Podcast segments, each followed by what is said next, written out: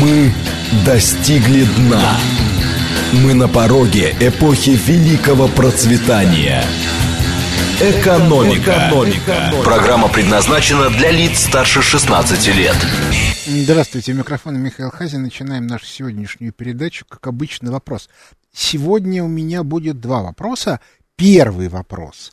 Скажите, пожалуйста, есть ли текущие тенденции, которые начались весной прошлого года с пандемией, будут продолжаться? Сможете ли вы нормально функционировать ну, вот, в хозяйственном плане со своей семьей? Или вам придется существенно ухудшать свое качество жизни? Варианты 8 495 134 27 35. Нет, существенного ухудшения не будет. Ну, а, вариант 495 134 27 36. Будет существенное ухудшение. И, наконец, вариант третий, 100, 130, 8 495 134 27 37. У меня пока нету окончательных данных для того, чтобы сделать вывод. Итак, 134, 21, 35. Выживаем с сохранением уровня жизни. 134, 21, 36. Уровень жизни должен... Будем сильно урезать наши возможности к концу года. И, наконец, 134, 27, 37. Пока не знаю. Нет у нас. Возможно, разные варианты в зависимости от развития, от развития событий. А... Посмотрим результат. Ну вот, тут мне пишут, на 82-м году жизни умер режиссер Владимир Меньшов. Очень жаль. Я его встретил пару месяцев тому назад в «Авроре», подарил ему книжку свою «Воспоминания о будущем». Вспомнил, как мы в 1900... Нет, в 2000... Я даже, наверное, сейчас уже не помню, какой, наверное, в 2012 году.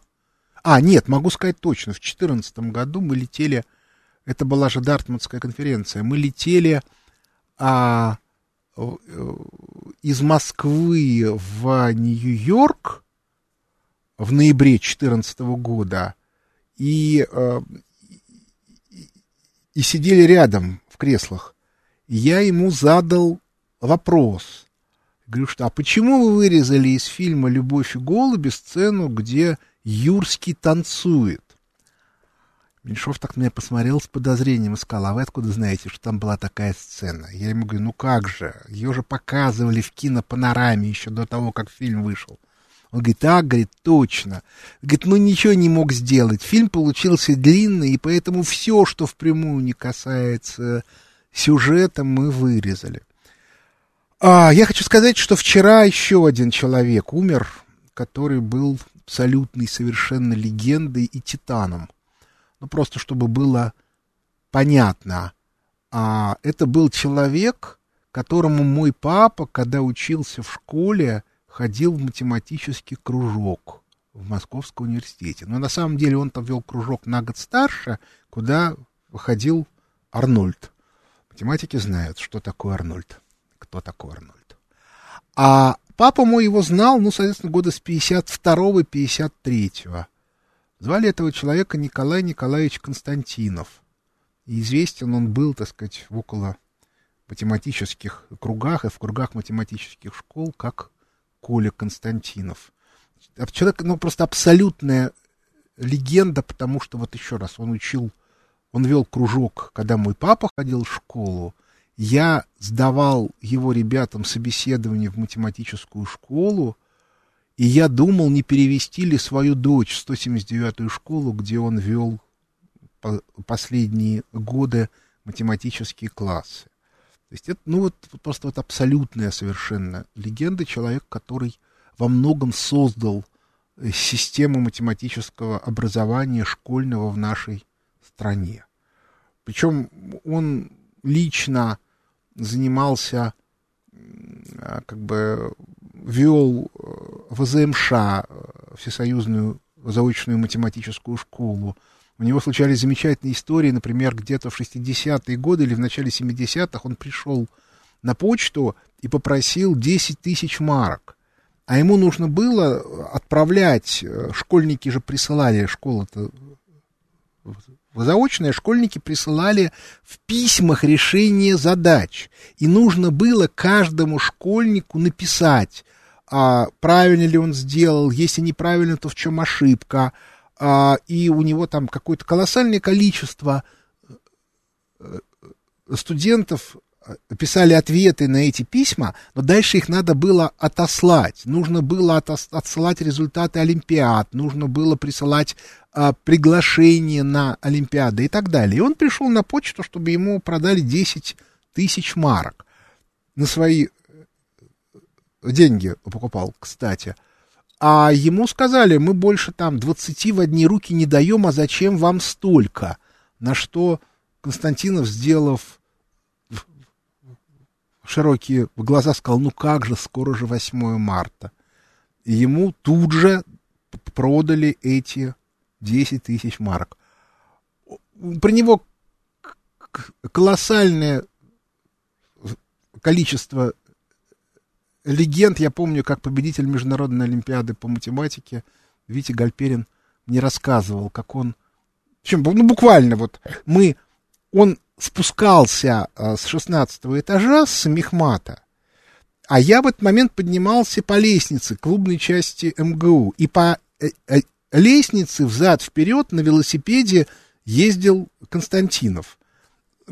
Я с ним поздоровался, Витя с ним поздоровался, потом мы, значит, а, куда-то отошли в сторону, и Витя меня обалдело сказал, я же его только что встретил на шестнадцатом этаже. Откуда он тут взялся? Вот. А, и, в общем, конечно, это большая очень потеря, потому что, несмотря на свой преклонный возраст, он 32-го э, года рождения, ему было 89 лет, он продолжал активно работать в 179-й школе. Еще весной был там день математики, я не добрался. Не добрался. А мне прислали фотографию, я ее разместил на Фейсбуке где стоит во дворе Константинов. В общем, это как-то очень, для меня это очень грустно. Вот просто вот, понимаете, это, причем это не просто легенда, это человек, который, а, а, ну вот, я-то его помню, потому что мне про него папа рассказывал, когда я еще в детский сад ходил. То есть это вот был человек, который связан с, с теми еще историями. Мой папа умер больше 35 лет назад. В общем, вот такая вот история. Жалко, потому что, да, в, в 89 лет вполне преклонный возраст, но я все равно как-то ужасно расстроился. Ну, просто вот жутко. Значит, сейчас мы возвращаемся к голосованию, смотрим на результат. Результат у нас следующий. 54% считают, что жизнь сильно ухудшится для них к концу года. 22% а считают, нет, не ухудшится, а 24% пока не знают. Ну, то есть, в общем, больше половины точно ухудшится. Что очень сильно будет влиять на будущее. Мы еще на эту тему поговорим сегодня во второй части. И теперь переходим к новому. Значит, мы останавливаем это голосование и начинаем э, голосование второе. Оно принципиально, а, и, но специфически в том смысле, что не каждый человек имеет соответствующий опыт. А, вопрос выглядит следующим образом.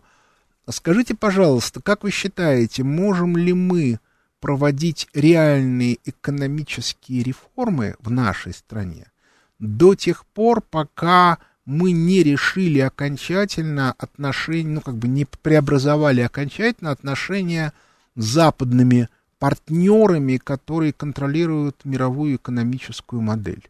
Ответ. Да, можем. Нам наплевать на западных партнеров. 8 495 134 2135. Ответ нет. Они контролируют модель, и попытка что-то сделать без согласования с ними неминуемо приведет к очень серьезным проблемам. 8 495 134 27 36. наконец, вариант третий не знаю, не имею надлежащего опыта, чтобы ответить на этот вопрос. 8 495 134 21 37. Итак, еще раз. 134 21 35. Доплевать мы хотели, надо делать и все. 134 21 36. А, не можем мы без согласования. И, наконец, 134 21 37. Опыта не имею. Вот. Значит, э, э, почему мне кажется, что эта тема очень важная. Ну вот смотрите, вот Меньшов собирался идти в Госдуму от «Справедливой России». Это для нее, конечно, потеря сильная. Ну и потом он был человек очень интересный и симпатичный. То есть, когда я с ним встретился вот в Авроре, я ему говорю, ой, здравствуйте, а я говорю, а вы же, небось, не помните, когда мы с вами последний раз встречались? Он говорит, что это я не помню? В этом самом, в Дейтоне мы встречались, на Дартмутской конференции. Я говорю, точно. Он говорит, Михаил Леонидович, вы считаете, что у меня старческий маразм? Я говорю, нет. Я просто считаю, что моя значимость в вашей жизни не настолько велика, чтобы вы помнили все случайные встречи. Он говорит, давайте, давайте, книжку мне вашу, давайте, вон она лежит, давайте, подписывайте, я ее читать буду. Вот, в общем, короче говоря, э, ну, это реальная потеря, да, он был реальный патриот, он был очень сильный и яркий человек, и в реальности мы сегодня столкнулись с ситуацией, при которой нам нужны люди, у которых есть четкое и понятное мировоззрение, потому что на, подходе поколение, у которого мировоззрение не сформировалось. Это без шуток. Почему? Потому что они росли а, в логике приматов, примата либеральных ценностей, но при этом базовые ценности у них оставались наши. Вполне себе консервативные, православные, советские и так далее. И это люди, у которых из-за этого очень мощный когнитивный диссонанс. А из-за того, что они не получили хорошего образования, им самостоятельно очень сложно с этими проблемами разобраться. это люди, которым сейчас, условно говоря, 30-35. Может быть, даже под 40 я с этим постоянно сталкиваюсь. То есть они приходят ко мне и начинают излагать некоторые типовые абсолютно мантры, либеральные, и совершенно непонятно, когда ты их начинаешь выводить на логику, типа, ребят, смотрите, это же мантры, они противоречат нашим базовым ценностям. Вы же патриоты, они конечно, мы, мы патриоты, мы там за Россию, еще что-то, а тут бац, и тут у них начинаются проблемы. Я сейчас об этом скажу, потому что на, на прошлой неделе произошли еще некоторые очень любопытные события. А, так вот, давайте посмотрим на голосование. У нас 44% считают, что надо начинать экономические реформы независимо от партнеров. А 41% считают, что нет, сначала надо договориться с партнерами, а 15% не знают. Я искренне благодарен тем 15, которые говорят, что не знают, потому что нужно некоторое внутреннее мужество, чтобы признать, я в этом не разбираюсь. Примерно так же, как я, например, абсолютно категорически отказываюсь читать серьезные беседы профессиональных вирусологов по поводу а, ковида. Ну, да, я учил в школе, как и все, генетику. Да, я а, читал книжки по генетике, но сказать, что я поэтому... Это было когда? А, но сказать, что я в этом разбираюсь, я не могу. Поэтому меня очень сильно раздражают некоторые э, люди, которые несут откровенную пургу. Даже моего понимания хватает, чтобы понять, что они несут пургу, но с диким опломбом. Но это, впрочем, специфика всех социальных сетей. Но она дико опасная, потому что люди читают как раз вот этих вот. Читать профессионалов нормальный человек не может. Он там половину слов не понимает. И содержание этих слов не понимает. А люди умирают. И это меня дико волнует, потому что я-то вижу, да, какая происходит картинка, и я знаю, что вот этот вот повышенный уровень смертности, с ним что-то надо делать. Вот тут мне тут пишут, смертность от ковида в мире всего разве же эта эпидемия, мы не знаем, какая реальная смертность от ковида. Потому что, с одной стороны, у нас бешеная нагрузка на медицину, и по этой причине люди, которые могли бы получить некоторое лечение, его не получают или не получают вовремя. А с другой стороны, от ковида есть колоссальное количество разных дополнительных вещей, потому что э, повышенное тромбообразование, вот человек выздоровел, вроде ничего нет, а через два месяца помер. Ну, в общем, понимаете, вот тут я специалист по статистике. И я прекрасно знаю, насколько сложно правильно интерпретировать статистические данные. Вот я уже два обзора макроэкономических фонда Хазина подряд пишу, как, соответственно, даже небольшие искажения статистики могут привести, базовой статистики, к радикально а, другим результатам. То есть вам показывают оптимистическую картину, а на самом деле она может означать совершенно другое. И наоборот. И поэтому, а, е, е, если вы не являетесь а, а, специалистом по интерпретации статистических данных, то в этом случае вы не можете сказать вообще, эти цифры статистические, они имеют какое-то отношение к реальности или нет. Причем нужно быть не просто быть специалистом по интерпретации, но именно в этой науке. В экономике я специалист, поэтому я знаю. А вот, соответственно, в других местах я не, специалист, поэтому, когда мне, мне начинают рассуждать на тему о там, демографии, о, о, о, о ковидной смертности, я не могу сказать, насколько эти рассуждения имеют хоть какое-то отношение к реальности. Одно я могу сказать точно, что если сделать прививку с спутником, то, по крайней мере, те, тяжесть болезни будет меньше. Хотя уверенности, что от дельты это защищает в смысле от заражения, на сегодня нет. Дельта это штамм, я напоминаю. Ну и так далее и тому подобное. Вот меня тут спрашивают, а вы привились а если да, то чем? Да, привился спутником, как Владимир Владимирович, не боюсь этого слова. Вот, ко мне даже сегодня я, я пришел вот на говорит Москва, и ко мне тут же пристали и сказали, а дайте мне справочку, а дайте нам справочку, нам отчитываться надо.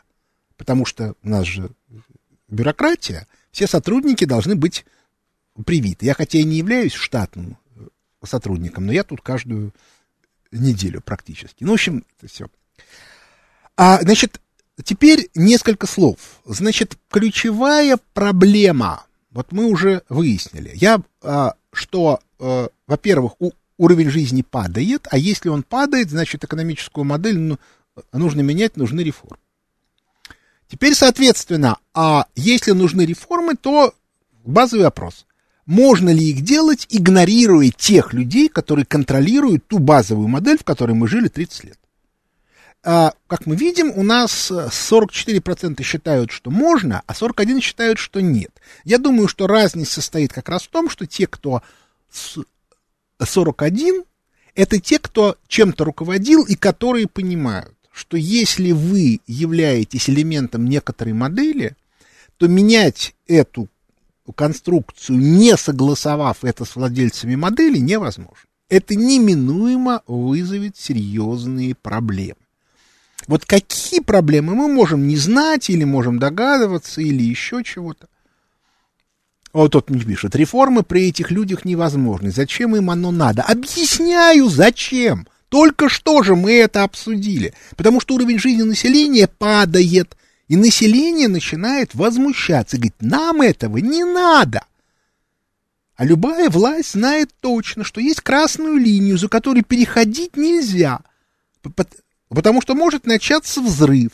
Более того, взрыв точно будет в нашей стране, точнее сказать, будет попытка его организовать. Вот это вот точно совершенно, это я вам вот просто вот ручаюсь. И, скорее всего, это будет происходить либо в августе, в любимом нашем месяце, либо в начале сентября. Во-первых, потому что выборы, а во-вторых, потому что те люди, которые в 90-е годы все наворовали, они неожиданно обнаружили, что они управлять этим не умеют. И реформы как раз должны состоять в том, что этих людей нужно будет убрать. Но за этими людьми стоят западники, которые являются реальными владельцами большей частью этой собственности. Ну, на примере Ходорковского это же было все видно. Как они взбеленились. Это наше. Почему вы это отбираете? Ну и так далее и тому подобное. Вот, вот эта ситуация, в которой мы сегодня находимся.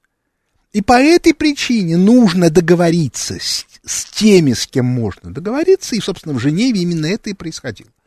И сделать так, чтобы те, кто не хочет изменений здесь, не могли нам слишком сильно помешать. Но мешать они будут все равно. И более того, у меня уже есть некоторые гипотезы, где это будет происходить. Ну вот смотрите, я же в этом смысле человек очень простой. Я вот смотрю, вот что я вижу, что в выходные был съезд Яблоко. Яблоко — это партия, которая очень защищает экологию. В Яблоке есть самый сильный политический игрок, которого зовут Лев Шлосберг. Он человек реально сильный. И вот теперь вопрос. Он же должен куда-то баллотироваться. И вот я читаю, что он баллотируется в 207 округе, Ховринском. Что такое 207 округ? Это Зеленоград, северо-запад Москвы, Химкинский лес, где еще с тех времен сидит невероятно сильная сеть прозападных людей. Экология — это повод. Более того, Шлосберг может вообще не знать, как это будет. Но то, что они будут разыгрывать там ситуацию на дестабилизацию, мне это абсолютно очевидно. Мне это не нравится. Потому что я хорошо понимаю, что целью этой дестабилизации как раз является недопустимость проведения реформ. А реформы по, ну, как бы истреблению той команды, которая проводила в 90-е годы либеральные реформы.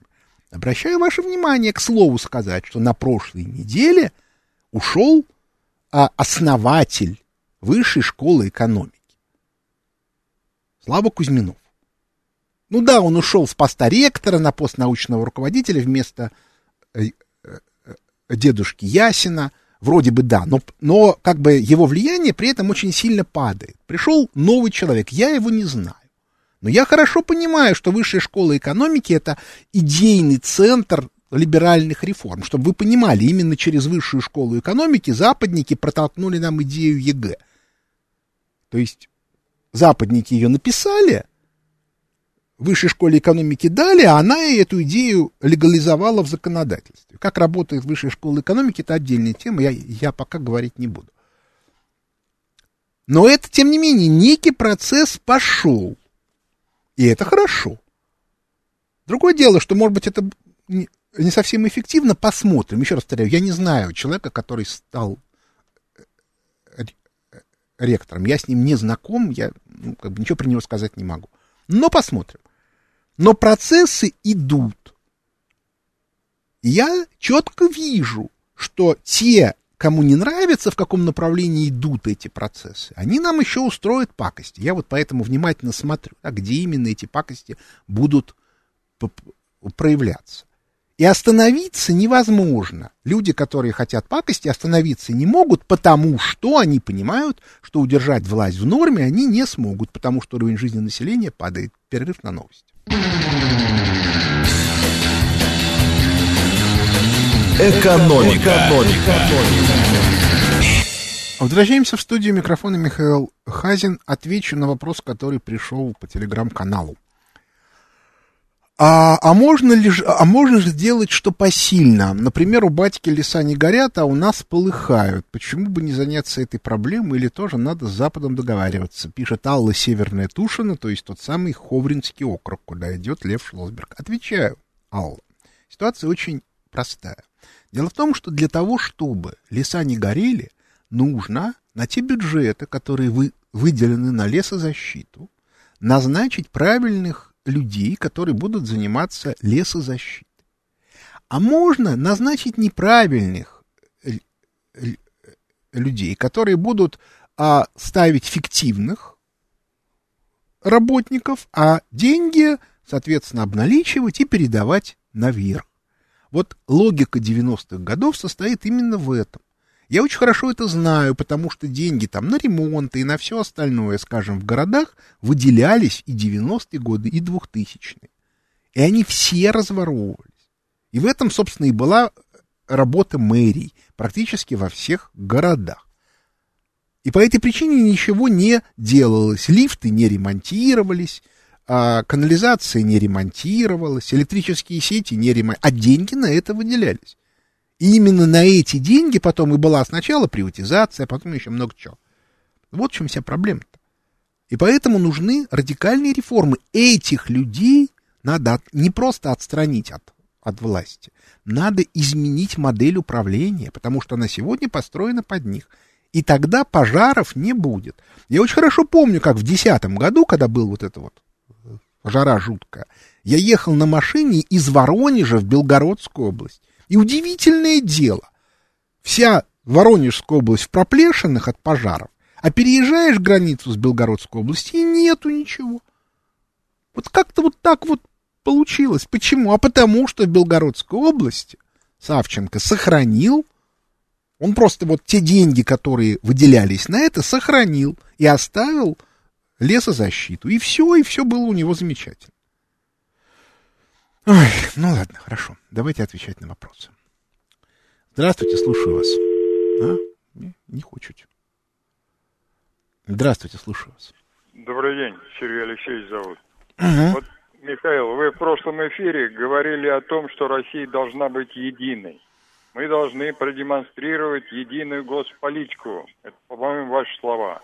Вы о каком единстве России говорите в условиях вот этого дикого социального неравенство и расслоение. Вы знаете, ответ на самом деле очень простой. Дело в том, что еще в, там, в 90-е годы это расслоение, ну, грубо говоря, кто за, кто против реформ, было там, грубо говоря, 50 на 50 или 60 на 40. А сегодня оно уже 90 на 10. А если у вас 90% населения хотят одного, то вот этим 10 удержать ситуацию крайне сложно. Я поэтому и говорил, что реформы неизбежны. И поэтому те, кто реформ не хочет, будут создавать хаос. Вот и все. И это как бы вот, ну, это вот, вот, это вот настолько очевидно, что дальше ехать некуда. Ну, то есть вот просто вот это вот, ну, вот абсолютно очевидно. Вот почему я считаю, что одна из мощнейших попыток организовать дестабилизацию будет вот этой в, в, в конце лета, начала осени. Потому что август очень удобное время, и потому что выборы – ну и потому что те люди, которые э, защищают эту группу на Западе, они тоже, в общем, ослабляются сильно и переживают по этому поводу. Так что вот так. Здравствуйте, слушаю вас. Михаил Леонидович, да. доброе утро. Виктор Михайлович из Домодедова. Да, слушаю вас. А, Михаил Леонидович, э, вы неоднократно э, упоминали о том, что вы разрабатываете образ будущего, пытаетесь это делать. Да. Так вот, э, меня интересует вопрос, э, какой характер собственности в вашей модели предполагается в будущем? Ведь классики наши говорили о том, что собственность на средства производства – это принципиальнейший вопрос. Ну и в частности на недра нашей Родины. Понимаете, в чем дело? С тех пор очень сильно все изменилось, реально очень сильно изменилось, потому что сегодня а, очень важную роль играет инновационный процесс, и если кто-то что-то сделал, что стало средством производства, то отбирать у него это достаточно сложно. И не только с точки зрения справедливости, но и с точки зрения управления, потому что если вы пытаетесь э, управлять другим способом, э, ну, как бы то, чем должен управлять автор, то оно у вас как-то рассыпается. Поэтому эта тема сложная, мы на эту тему много думаем, но я думаю, что какой-то ответ более-менее в скором времени мы сделаем. Здравствуйте, слушаю вас. Алло. А, алло. Да, здравствуйте. Михаил Леонидович, добрый день. Здравствуйте. Дмитрий Таллин. Да, здравствуйте. Здоровья вам. Спасибо. Э, вопрос такой, а можно ли ожидать какого-нибудь тактического союза между цифровиками и Трампом против байденовцев? А, вы знаете, думаю, что нет. И вот почему. Дело в том, что у цифровиков совершенно другая ценностная база. Они такие вот либералы, очень, я бы сказал, оголтелые. А Трамп все-таки такой вот очень жесткий консерватор. И они ему глубоко омерзительны. То есть теоретически можно было бы предположить, что, ну, собственно, они выступали единым фронтом, цифровики с Байденом. Но проблема состоит в том, что цифровики неожиданно почувствовали слабость банкиров и как бы решили совершить революцию внутри западного глобального проекта. И по этой причине эта вот схватка, она сейчас носит очень жесткий тактический характер. Кто кого. А, ну, примерно так же, как это вот в 30-е годы была схватка в СССР между разными группами, которые хотели строить, ну, как бы коммунистическую конструкцию, но при этом среди них были люди более-менее умеренные, как Сталин, а были совершенно оголтелые, как троцкисты. И по этой причине, до тех пор, пока они между собой не, не разберутся, я думаю, что такого вот мирного э, выхода из ситуации не будет. То есть это реально очень сложная картинка. Драка там бы еще будет очень серьезная. Здравствуйте, слушаю вас. Здравствуйте, Алексей Германия вас беспокоит. Да, слушаю. У меня такой вопрос. А не является ли вся вакханалия принудительной вакцинации в России своего рода спецоперацией по дискредитации президента? И не ударит ли это еще больше по рейтингу Путина, а, чем пенсионная реформа? Спасибо, всего доброго. Вы знаете, а, а вообще говоря, а, говорить о рейтингах это штука очень сложная, потому что все прекрасно понимают, что, е, э, что есть ситуации безвыходные, в которых нужно что-то делать. И а, вся проблема состоит в том, что если человек, ну в данном случае Путин, претендует на некоторую а, а, на некоторый как бы высокий рейтинг, он должен предъявить тот самый образ будущего, о котором столько говорилось. И вот я вам обращаю, я обращаю внимание, я не сказал это в первой половине, а прямая линия Путина с народом в этом году, вот на прошлой неделе, была очень специфическая. Дело в том, что он явно совершенно показывал бюрократическому классу формат отношений с обществом. То есть, иными словами, он говорил, ребята, вы должны отвечать на запросы общества. Если там течет вода, если там плохо с электричеством, если там ям на дороге, если здесь не оказывается медицинская помощь, вы должны решать эти вопросы. Вы привыкли, что в соответствии с либеральной моделью вы должны распределять бюджеты, ну, в скобках в свой карман. Так вот этого больше быть не должно. Я сейчас это делаю за вас в рамках прямой линии. Но запомните, если вы по-прежнему будете также игнорировать запросы общества, у вас будут проблемы. Вот, вот, вот это надо понимать. Кстати, вот я еще один привожу пример. Мне же приходят вопросы, вот опять в телеграм-канале. А вы считаете, что в Ховринском округе все хорошо, да только за вырубку парка ветеранов Лобнинская 13 всех, кто сейчас у власти, ну, нужно повесить. Ну, да, да, давайте скажем сразу, что вешать это, а, как бы, мягко говоря, сильное преувеличение. Но это же, но тут возможны два варианта. Вариант первый, что там сидит человек, который за это отвечает, родом из 90-х. Ну, по психологии он может там быть и по возрасту, и по нахождению на должности совершенно из другого, как бы назначен в другое время или вообще не знает, что было в 90-е, но по стилю образа жизни из 90-х.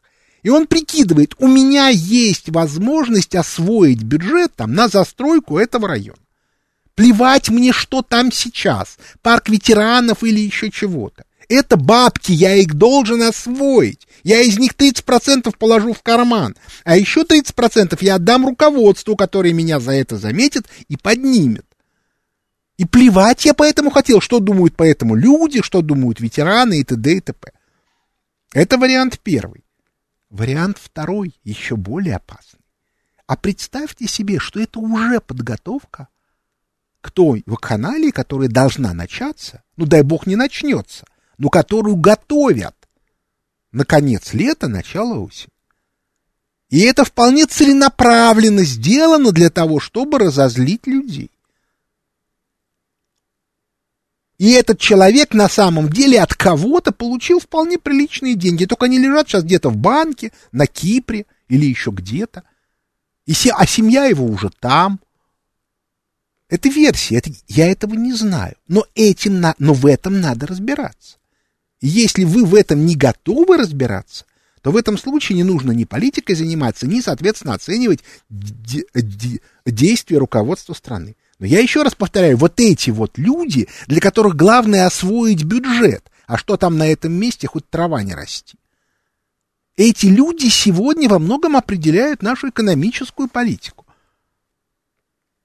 И уже понятно, что продолжаться так не может. И голосование наше это показало, что больше, чем у половины людей, они точно знают, что уровень жизни будет падать дальше – и, соответственно, люди, которые как бы владельцы той собственности, которую, э, э, они урвали в 90-х, понимают, что они больше не могут ею управлять, потому что они не могут обеспечить экономический рост. То есть урвать они смогли, а держать ситуацию не могут. Но они понимают, что, вы, что это означает, что те, кто сегодня находится у политической власти, условно говоря, Путин, будут, соответственно, устраивать реформы. И их же отстранять от власти и отбирать у них эту собственность. Объективно. Потому что нужен ресурс для того, чтобы эти реформы провести. Не проводить реформы – это терять власть. Но Путин же не полный идиот. Его это не устраивает. И людей, которые с ним, это тоже не устраивает. Вот в чем вся проблема-то.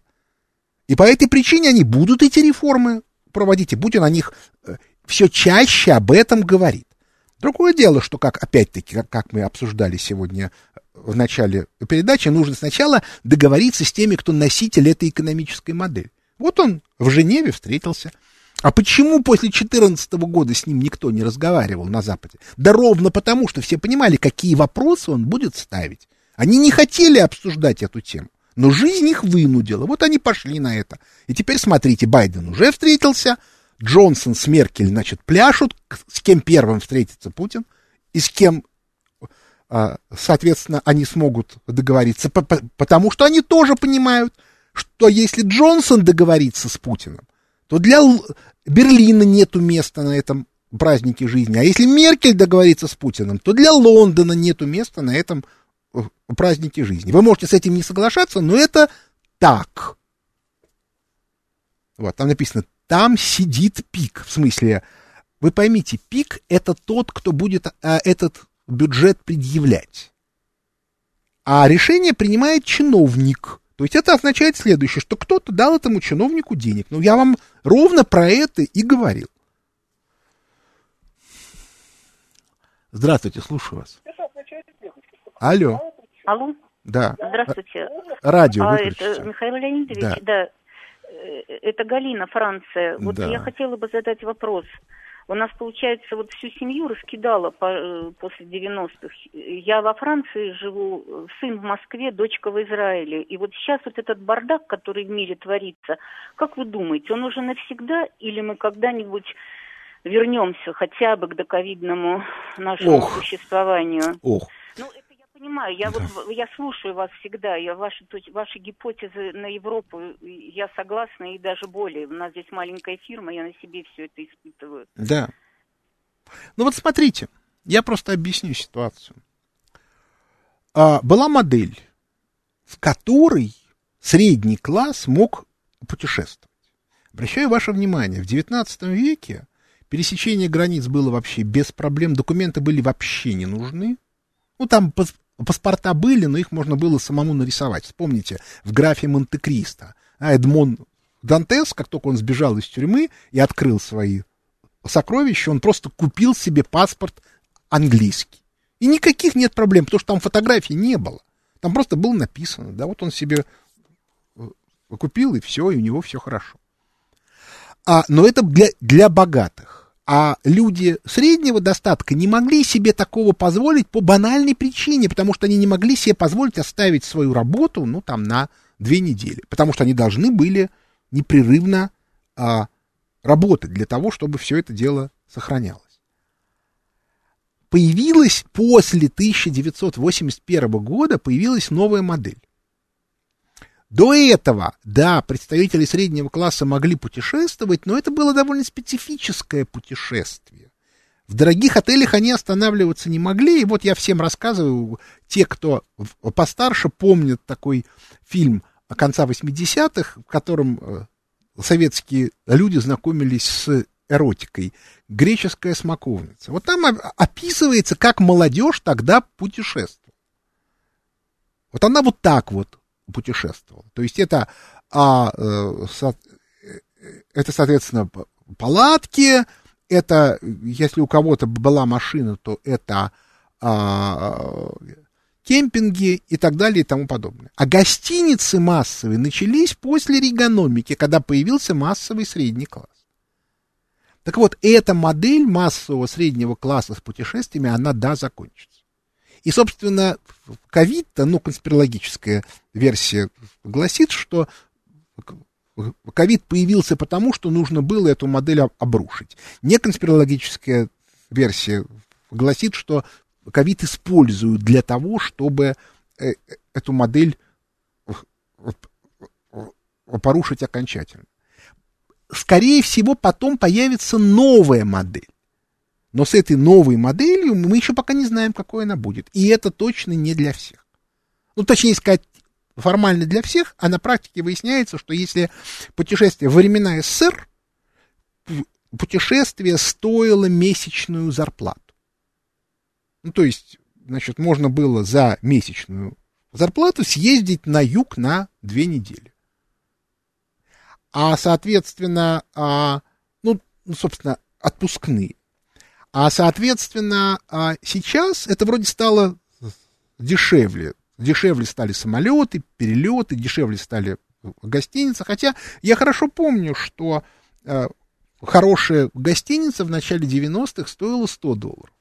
Сегодня она стоит уже там 300-400 долларов. Но это и доллар упал, но и жи жизнь изменилась. А теперь представьте себе, что у вас месячное путешествие, ну или двухнедельное, будет стоить годовую зарплату среднего класса. Поэтому если у вас зарплата в 3-4 раза выше средней, то вы можете путешествовать. А если она у вас а, а, обычная, тогда вы путешествовать не можете. И это реальная проблема. То есть это означает, что будет меняться модель. Здравствуйте, слушаю вас. Алло. Михаил Леонидович, снова Дмитрий, еще один вопрос такой. Да. Вы в своих э, выступлениях э, неоднократно отмечали, что Путин держит слово. Да. И если, если Трамп снова придет к власти, будут же новые договоренности, станет ли это проблемой? Вы понимаете, в чем дело? Дело в том, что есть договоренности, которые менять можно, а есть, которые менять нельзя. Вот э, модель раздела мира на валютные зоны менять нельзя. Кстати, обратите внимание, тот же Байден, когда он в январе пришел, у него же были лозунги, как бы, все, да, отменяем все, что придумал Трамп. Но если вы посмотрите, то вы увидите, что он по очень многим направлениям вернулся к политике Трампа. То есть он кричал о том, что Трамп ругается с Китаем, мы с ним будем дружить, но как только пришел к власти, буквально через пару месяцев, риторика сменилась на антикитайскую. А он говорил, что не надо строить стену с Мексикой, и там уже там с марта месяца стену строить снова. Ну и так далее и тому подобное. А единственное, в чем он отказался полностью менять политику, то есть она прямо противоположна политике Трампа, это политика в отношении Ирана. И по этой причине, э, в общем, я думаю, что э, имеются объективные вещи, с которыми даже если Трамп вернется к власти, он спорить не будет. Проблема же в том, что у Байдена и у Трампа разные экономические модели, и, ну и, и, и, разные, и разные ценностные базы. Но э, имеются объективные вещи. В рамках старой модели все равно существовать уже ничего не может. Ни в нашей стране, ни в мире. Ну, куда деваться? Ну, вот. никуда не денешься. Здравствуйте, слушаю вас. Алло. Михаил Леонидович. Радио выключите, а то... Добрый день, огромное вам спасибо. Михаил Леонидович, я вот когда прослушала Путина, сейчас я выключу, э, Да. у меня первое, что я хотела сказать всем, Радио выключите, невозможно. э, первое, что какое, какое резюме я сделала, мне 80 лет. Я посмотрела и сказала, нищая страна и полное бездействие чиновников. Ничего не делают, кроме того, что воруют. Понимаете? Правильно, это и есть модель Система не 90 тянет. Это и есть модель... Система не тянет. а? Правильно, это и есть модель 90-х. Вопрос вот какой? я, я, понимаете, сделала вывод, сказала людям, потом средства и- информации подтвердили мое вот это вот, э, э, э, мое резюме. Да, Простого обывателя. вопрос какой? Уже сколько времени можно жить вот Хорошо, так вот, да. когда система... Сколько можно? Значит, а, смотрите, еще раз повторю, вы абсолютно точно описали логику де- 90-х. То есть чиновники должны иметь право осваивать бюджет и не нести ответственность перед обществом. Я еще раз повторяю, мы вот в начале нашей передачи, в том числе через голосование, обнаружили, что так больше нельзя. Поэтому основной вопрос, который стоит у, у, сказать, у команды Путина, или они ничего менять не будут, и тогда они сами могут стать жертвой этой ситуации, или же они менять будут. Ну, то есть человеку, который следит, следит за деятельностью Путина, абсолютно очевидно, что он меняет. Ну, просто вот, ну, это вот просто видно невооруженным глазом. Другое дело, что он это делает медленно, аккуратно. Опять-таки сразу возникает вопрос, а, а- а что главное, а что э, вторично, с чего начинаем, где можем подождать и так далее и тому подобное.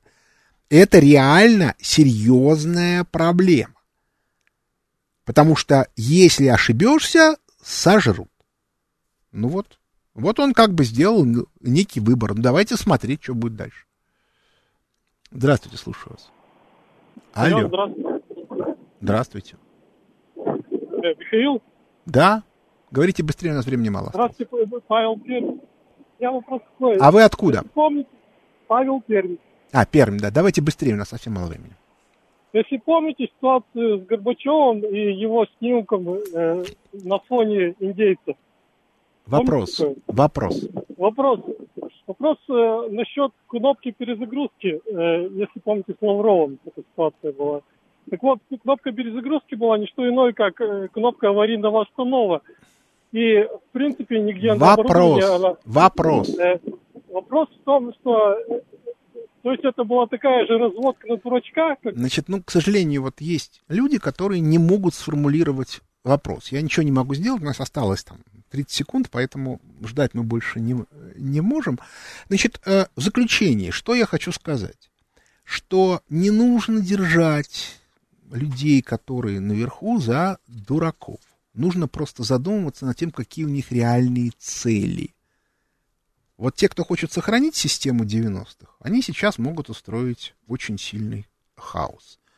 А Путин реально хочет реформ. У него ина- он просто иначе не, не может. Другой вопрос, как он их будет проводить. Об этом будем еще разговаривать. Но на этом наше время подошло к концу. У микрофона был Михаил Хазин. Благодарю за внимание. До свидания.